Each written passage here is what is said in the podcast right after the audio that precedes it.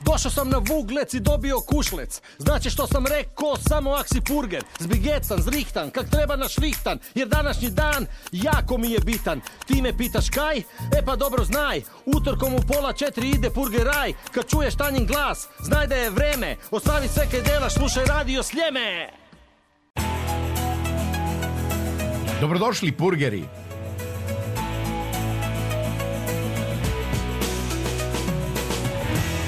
Purgeraj. Bok burgeri, bok burgerice. U Purgeraju radio Sljemena danas gospođa Ljilja Vokić. Nekadašnja ministrica obrazovanja i znanosti, nekadašnja ravnateljica sedme gimnazije, ono što je nama danas najvažnije, Hercegovka koja već koliko godina živi u Zagrebu? 78. sam došla konačno, a prije toga sam 67. upisala fakultet, 72. diplomirala i vratila se u Ljubuški, radila šest godina i onda nakon toga sam se vratila ponovo 78. Što znači da sam u Zagrebu dosta. Lijepo, 30-40 godina, ovisi što se računa, jel Skoro 50. Skoro i 50. Da. Ali purgerica niste. Ne, ne. Kak biste vi sve sebe definirali? Pa je običnim i jednostavnim riječima, ja sam ponosim krajem u kojem sam rođena, ponosim se domovinom Hrvatskom, ponosim se svojim filozofskim fakultetom, svojim eh, radom, svojom obitelji i uvijek sam imala običaj reći, ne znam kakva sam bila ministrica, kakva sam mama, kakva sam supruga, ali znam sigurno da sam bila dobra profesorica hrvatskog. A kakva ste Zagrebčanka? Pa prihvaćam ono sve što je lijepo i dobro. Mislim da se Zagreb od mog dolaska u Zagreb do danas bitno promijenio. Izgubio je neke fine forme na koje smo se mi kao došljaci trebali navikavati i kad smo se navikli onda su se one stubokom promijenile. Tako da danas su stvari neke nepojmljive. Prije su učenici u tramvaju znali se ustati starijim osobama i tako, a danas to više oni samo što ne čekaju da se njima starije gospođe ustanu. Dakle, izgubila se jedna vrijednost, ali to nije rezultat grada Zagreba, nego odgoja što obiteljskog, što školskog. U Zagrebu živite na Peščenici.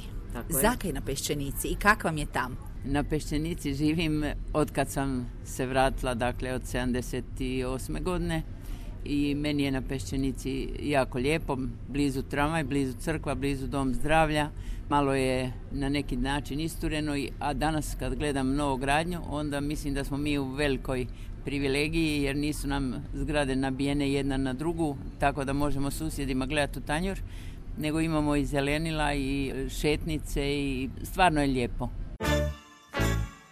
Kak ste kaj? Ovo je rubrika u kojoj vas pitamo kak ste kaj. Uz sve ove službe koje smo pobrojili i sve uloge vaše u životu, vi ste sad penzička. Točno. Kak idu vaši penzionerski dani u Zagrebu? Prije sam puno više šetala, ali sada one osobe s kojima sam šetala su malo odustale, pa sa silom prilika i ja odustala.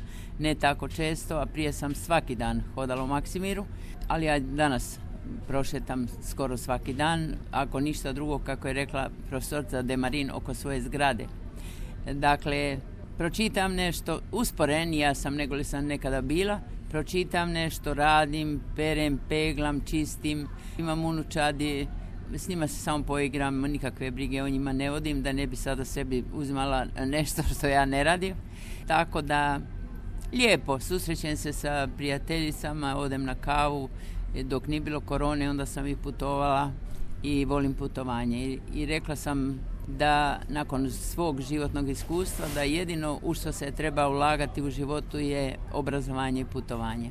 To je toliko važno. To je dvoje najvažnije. Ja govorim sa svog aspekta. Zakaj volim Zagreb? Kaj vam se dopada u našem Zagrebu najviše? Prvo, Zagreb me oduševio, ja sam polagala klasifikacijski, tada se polagalo u jesen i Zagreb volim u jesen. Kad opada lišće, kad je sve žuto, žuto-crveno, te nijanse, kad se priroda, ja bih rekla, smiri. Proljeće je nasilno u prirodnom smislu, kad naglo raste lišće, naglo trava raste, naglo sve, sve, sve, ali u jesen se kao sve smiruje. i volim Zagreb, sve njegove zapravo ljepote. Gornji grad, u prvom redu Gornji grad, Maksimir. Maksimir je nešto, čak sam jedan put pisala Zavod za javno zdravstvo, zašto volim Maksimir. Maksimir je zapravo jedna oaza u kojoj vi pronađete susret s prirodom i susret s samim sobom i na kraju susret s Bogom. Jer je prirodu Bog stvorio, a zgrade je čovjek sagradio. I onda se čovjek jednostavno nađe i raduje se tomu što vidi ispred sebe, ispuni ga ta čudesna priroda. Ja sam s svojim prijateljicama znala hodati i sa suprugom. Znala sam hodati po pola sata da ne bismo progovorili ni jednu riječ. Zato što smo se divili prirodi ili bismo nekako bili uronjeni u sami sebe. Bez da smo imali potrebu s nekim drugim i nekim komunicirati. A naravno, nakon nekog vremena onda počnete komunicirati, pa, mm, pa nekad si posvađate. Znate li vi tko su to dotepenci? Dotepenec.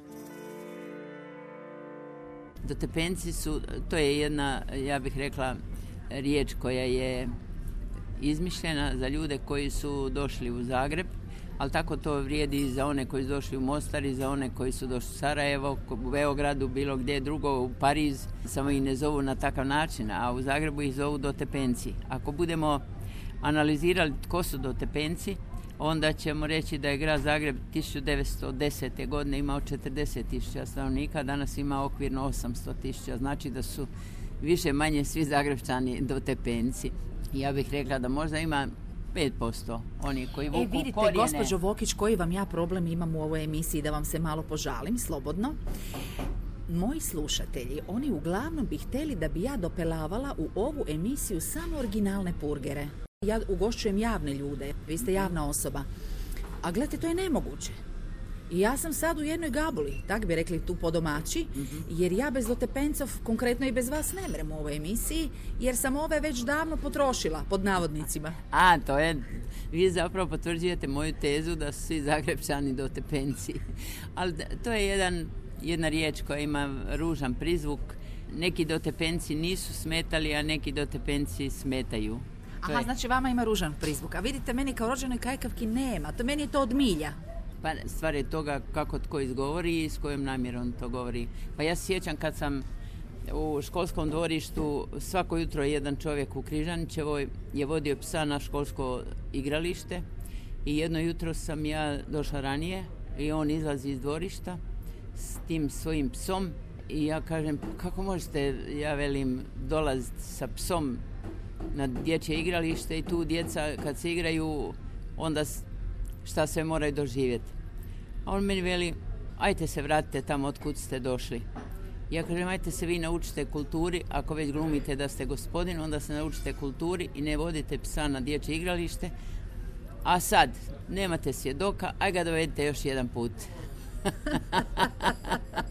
e, velju vidite. Hoćete reći da svakoga cvijeća u našemu Zagrebu ima, jel da? Ne, glume gospodu, a zapravo se ponašaju ko poludivljaci.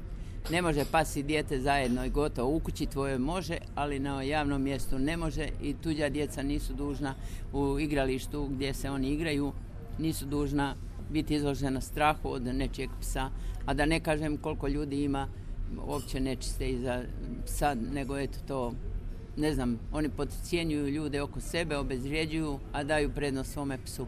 Dobro, takvih ima i među purgerima i među dotepencima. Slažete Slažem se, apsolutno. Pa zato sam ja rekla, svi su dotepenci. Naš Zagreb ima tu jednu čaroliju da je jedan od najopjevanijih gradova uopće u Europi. Naši mnogi književnici, ali naši mnogi glazbenici su opjevali Zagreb, pa ste si onda i vi izabrali jednu zagrebačku pod nazivom Najljepši je Zagreb grad. Zakaj ste si tu izabrali? Pa zato što je Zagreb grad moje mladosti. Zagreb je grad u kojem sam se ja vjenčala, u kojem sam rodila djecu, u kojem sam dugi radni vijek imala i zapravo sam upoznala ljepote grada Zagreba i ispunja me, evo, ja volim svoju Hercegovinu i volim kad idem dolje, jako se radujem, ali nekako kad se vraćam isto se radujem. Prema želji naše gošće, gospođe Ljilje Vokić.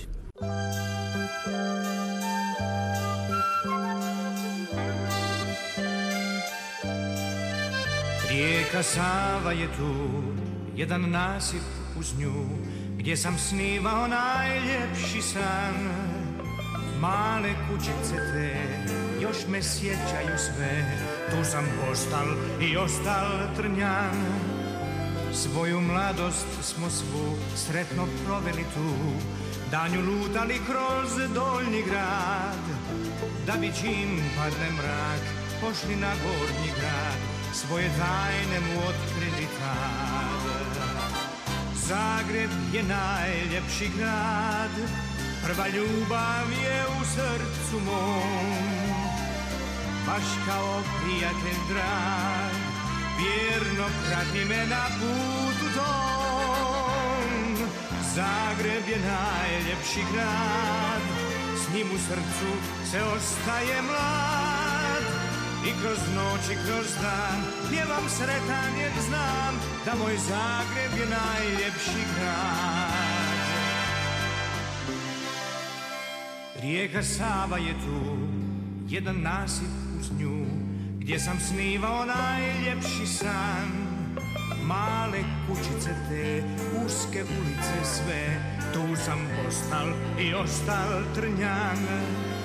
Svoju mladost smo svu sretno proveli tu, danju lutali kroz doljni grad, da bi čim padne mrak, pošli na gornji grad, sve mu tajne otkrivali tad. Zagreb je najljepši grad, prva ljubav je u srcu mom, baš kao prijatelj drag, vjerno prati me na putu tom. Zagreb je najljepši grad, s njim u srcu se ostaje mlad. I kroz noć i kroz dan pjevam sretan jer znam da moj Zagreb je najljepši grad.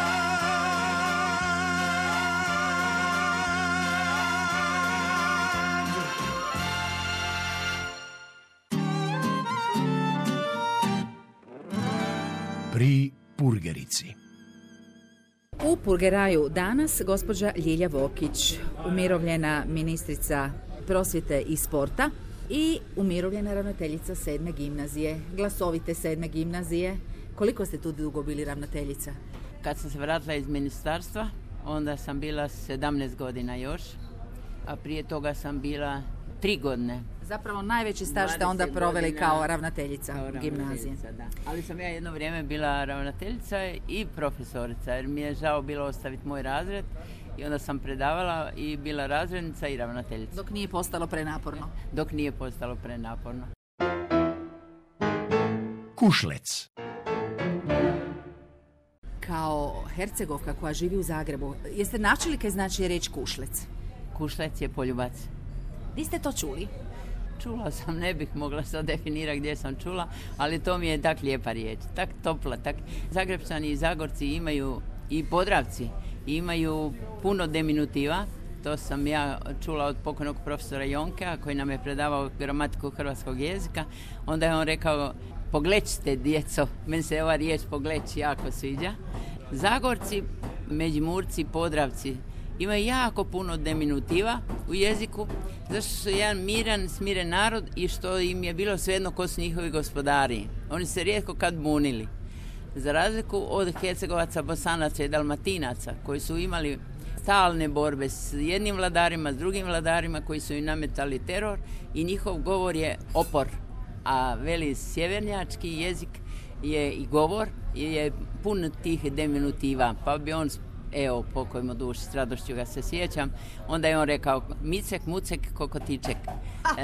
da, tako da je, da je ovaj, tako je Kušlec došao. Da, da, E, da se vratimo mi na taj naš kušlec još. Evo, kad vi čujete, na primjer, riječ kušlec, je li je onda to za vas da je to neki ovak više prijateljski kad se da kušlec, kad te neko kušne, ili su nekakvi to ozbiljni kušleci? Kakve za vama asocijacije budi kad čujete tu riječ? Slatka, lijepa, topla, nježna. Dakle, kušlec dajemo nekome ko nam je drag, ko nam je mil i baš se ne razbacujemo s tom riječi, niti se razbacujemo s kušlecima. E, sad, taj naš kušlec, on je samo jedna od, kak ste rekli, lijepih kajkavskih riječi, a od njih su mnoge umanjenice, deminutivi. Kako se vama inače dopada kajkavski jezik? Kako vi doživljavate? Evo kao Hercegovka rođena, ali profesorica ste hrvatskog i književnosti, pa ste dobro proučili i dijalektologiju ste studirali. Kako vi doživljavate nas koji se ovako po kajkavski spominjamo? Pa I možete li nam se pridružiti? Meni je to toplo i drago. Meni je toplo i drago kao što je recimo upravo ti deminutivi daju tu toplinu i nježnost toga izričaja. Kaj naj. Gledajte Toskanu. Toskana je dala najveće umjetnike Italije. Zato što je čarobna i lijepa. Čarobna i lijepa. I ko se rodi u jednoj takvoj ljepoti, on mora nositi u sebi određene gene ljepote. Tako kad uzmemo recimo Podravce, oni su izrazili svoju ljepotu kroz ovu naivnu umjetnost. A to je narod, kao što je i naš Hercegovački, i Zagorje, i Podravne, i sve to su dijelovi hrvatskog naroda koji su bili tlačeni i nisu imali svoju mogućnost, odnosno mogućnost bilo kakvu izražavanja na jedan drugčiji način, kao što je recimo to su umjetnici imali u Toskani. Uzmite Zagorje, pa Zagorje je ljepše od Toskane. Zagorje je ljepše Podravina. Ja sam bila i u Provansi, bila sam u Toskani, dakle ta mjesta razvikana, bila sam na jezeru Como.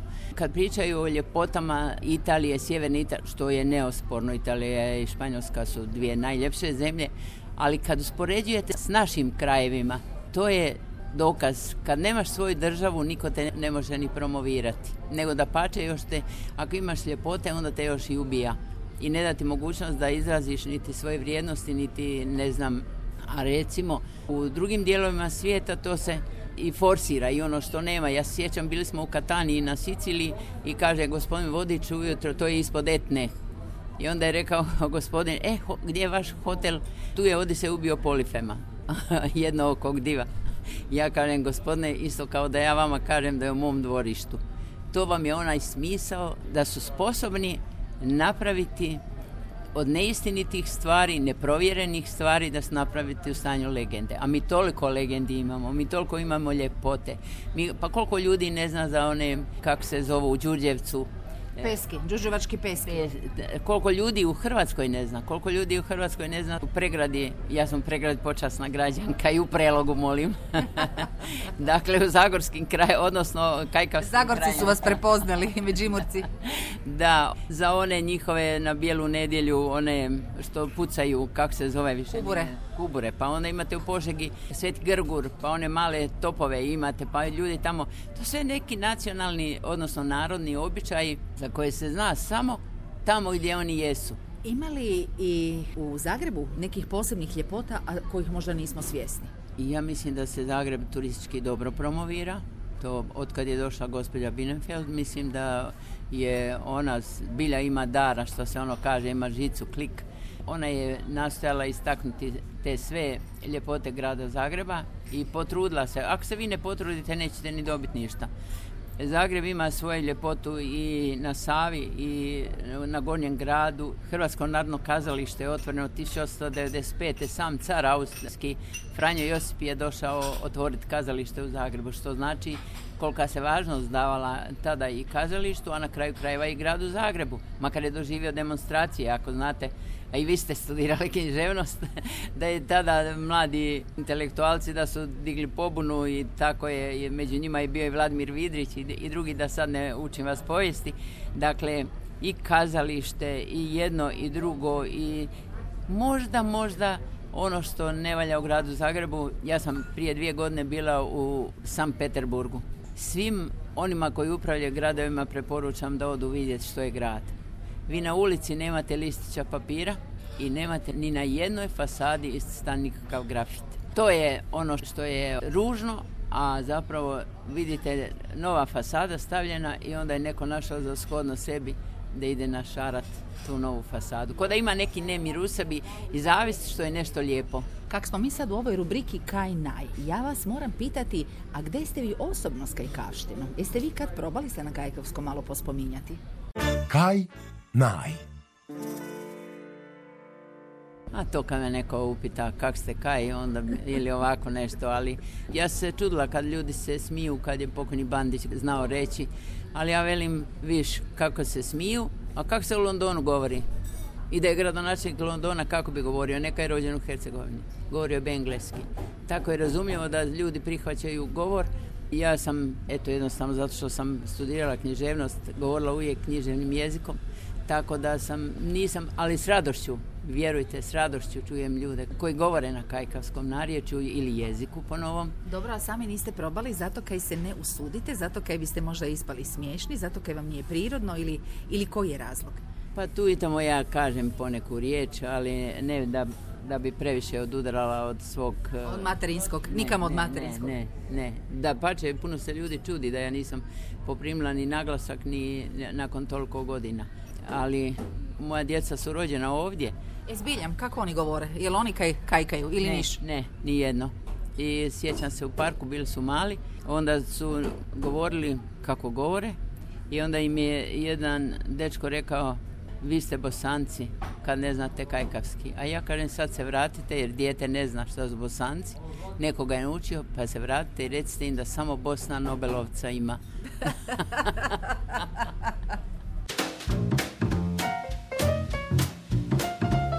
Se razme. Kako vidite Zagreb u budućnosti? A metropolu. Metropolu. Pa Zagreb se promijenio, pa Zagreb... Ja sam radila na Žitnjaku dolje na dnu radničke ceste, pa kad sad idete novom radničkom ko Šanzelize, široke, prekrasne, prekrasna ulica i domovinski most i vi ste na aerodromu za trenok. Pa ti nadvožnjaci koji su napravljeni, pa Nova Branimirova koja je rasteretila Zvonimirovu, pa vidite da se stalno nešto gradilo, a najljepše i najdraže mi je što je napravljen oni, skinuto onaj rotor bivši na kojem si se petljao, hoćeš li lijevo ili desno, a sad do šale ideš bez problema lijepo napravljen koji je to, zamislio taj bio zbilja genijalac. I zgrade možda, možda su to kod dozvola, to je zbilja, ne znam ko ih izdaje, da da dozvolu da se čovjeku zatvore prozori faktički sa drugom zgradom i zgrade su posebno trešnje, kao one su nabijene jedna na drugu, koristi se svaki prostor samo da se sagradi. Zagreb je deset puta u srazmjeru, u srazmjeru govori. London ima deset puta više površine u srazmjeru sa svojim stanovništvom u odnosu na Zagreb. Sad vi računajte koliki bi Zagreb zapravo trebao biti kad bi svakom čovjeku pripalo Onoliko kvadrata koliko ima London. A kak vidite sebe u budućnosti u Zagrebu? A, to Bog određuje. u šetnjama po Peščenici. po Peščenici, ali i opet u Maksimiru. Pa nije meni daleko do Maksimira. Ja izdjem na, preko Borongaja, ja sam za trenokan ispod stadiona Maksimir. Mi utakmicu možemo pratiti kad je ovaj, kad je s balkona, kad ovaj speaker viče i kad na kraju krajeva počnu pjevati tako nisam, ne znam gdje. Dobro, želimo da sve bude lijepo, dobro, da vaši penzionerski dani idu popurgerski, a to znači u stalnim susretima sa Zagrebom i Zagrebčanima. Hvala vam lepa kaj ste nam obogatili ovaj purgeraj kaj smo opet pokazali jednim krasnim primjerom u vama da dotepenci su i tekak Zagrebu dali i da ga i dalje vole. Onda ću ja sada vama uzvrati. Hvala vama kaj ste me pozvali. yes, yes, yes. Evo na engleskom kraju. da. Progovorili ste. da. Malo se meni osobno čini neprirodnim, pa zato ja to e, tako. Malo, ja sam ipak iz tvrdog govora iz tvrdog govora, a malo prije sam vam rekla da ovo narječje ima jako puno diminutiva. Za razliku čak i od čakavskog. I čakavski je tvrd. Da, osim što ima oni simpatični č, ni č. Ono, tako da je štokavski zapravo najtvrđi. Malo nam za kraj se mičete od Zagreba jer ste si poželjeli da bi spustili jednu suzu za Zagorske brege. To je remek dijelo umjetnosti remek dijelo umjetnosti. A usput da vam kažem da ja znam sjesti u auto i voziti se po Zagorju. Tako vam je milo? Tako mi je drago. Predivno je, čarobno je. I žao mi je, imalo je dva šefa države, za Boga, da nije izbilo u prvi plan. Dobro, mi uvijek u prvom planu nam je obala jer nas hrani obala. Ali ja mislim da i Zagorje ima svoje prekrasne ljepote i Podravina, Podravina isto tako, Međimurje, ta ravnica i Slavonija, u nas ima kamenja i ravnice i rijeke, Ljubuški počiva na rijeci, na vodi, a plaća najskuplju vodu u, državi Bosni i Hercegovini. Tako da ima sve svoju čar, svoju ljepotu, a ljudi zaneseni u neke svoje brige niti vide tu ljepotu. Sjećam se, jedan put sam išla na jednu promociju knjige bio pokojni Miroslav Tuđman i, i Davor Domazet Lošo. I ja sam se divila prirodi i onda su oni rekli pa tebe treba sjest u auto i vozat kad si ti znaš tako diviti. A kako bi se tek divila da je iz helikoptera ili ovako što ga ja ne ne, kroz ljude, s ljudima, to je zapravo priroda i ljudi su bogatstvo. Uz zahvalu vam zaputujemo, dragi slušatelji Radio Slemena, našega purgeraja, idemo prema Zagorju, a putujemo zajedno s gospođom Ljiljom Vokić. Ovaj put glazbom.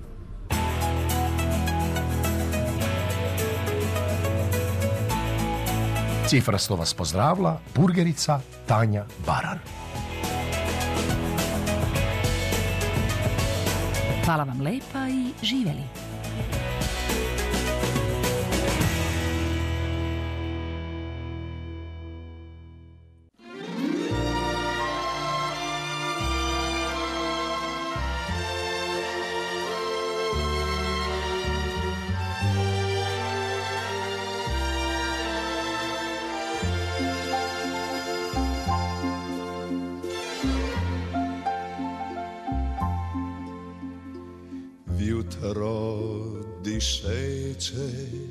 Gda bregi su spali A mesec još zajedi nište.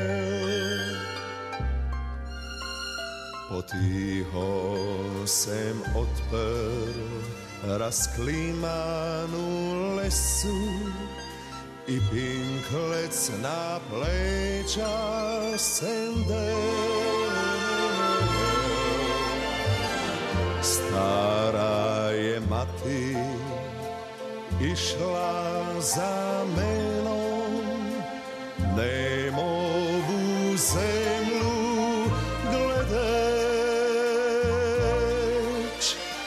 Ni mogla znati kaj zbiram u duši I zakaj od včera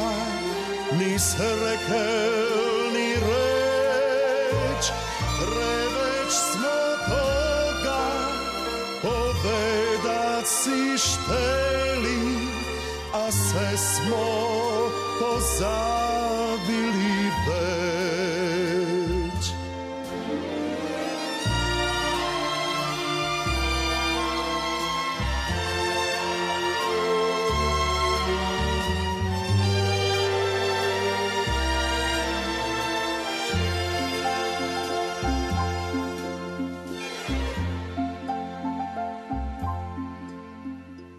Gda smo vre prešli Kre najzadnje hiže. V suzah na jen put sem bil. Kaj ne bi to vidla Stara mi mati Z rukama lice sem skril Sud oko mene su dišale rože i bil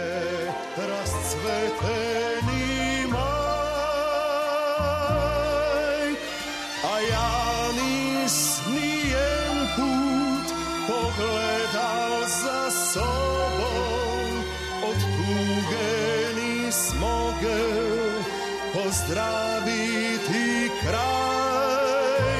Samo sem bregima dragim obećao Da vrnu se bu nazaj.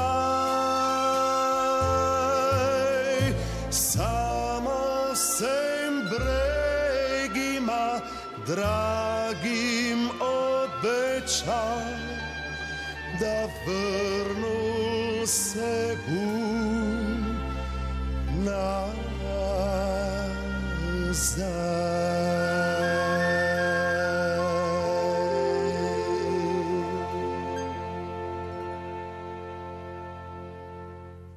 Purgeraj.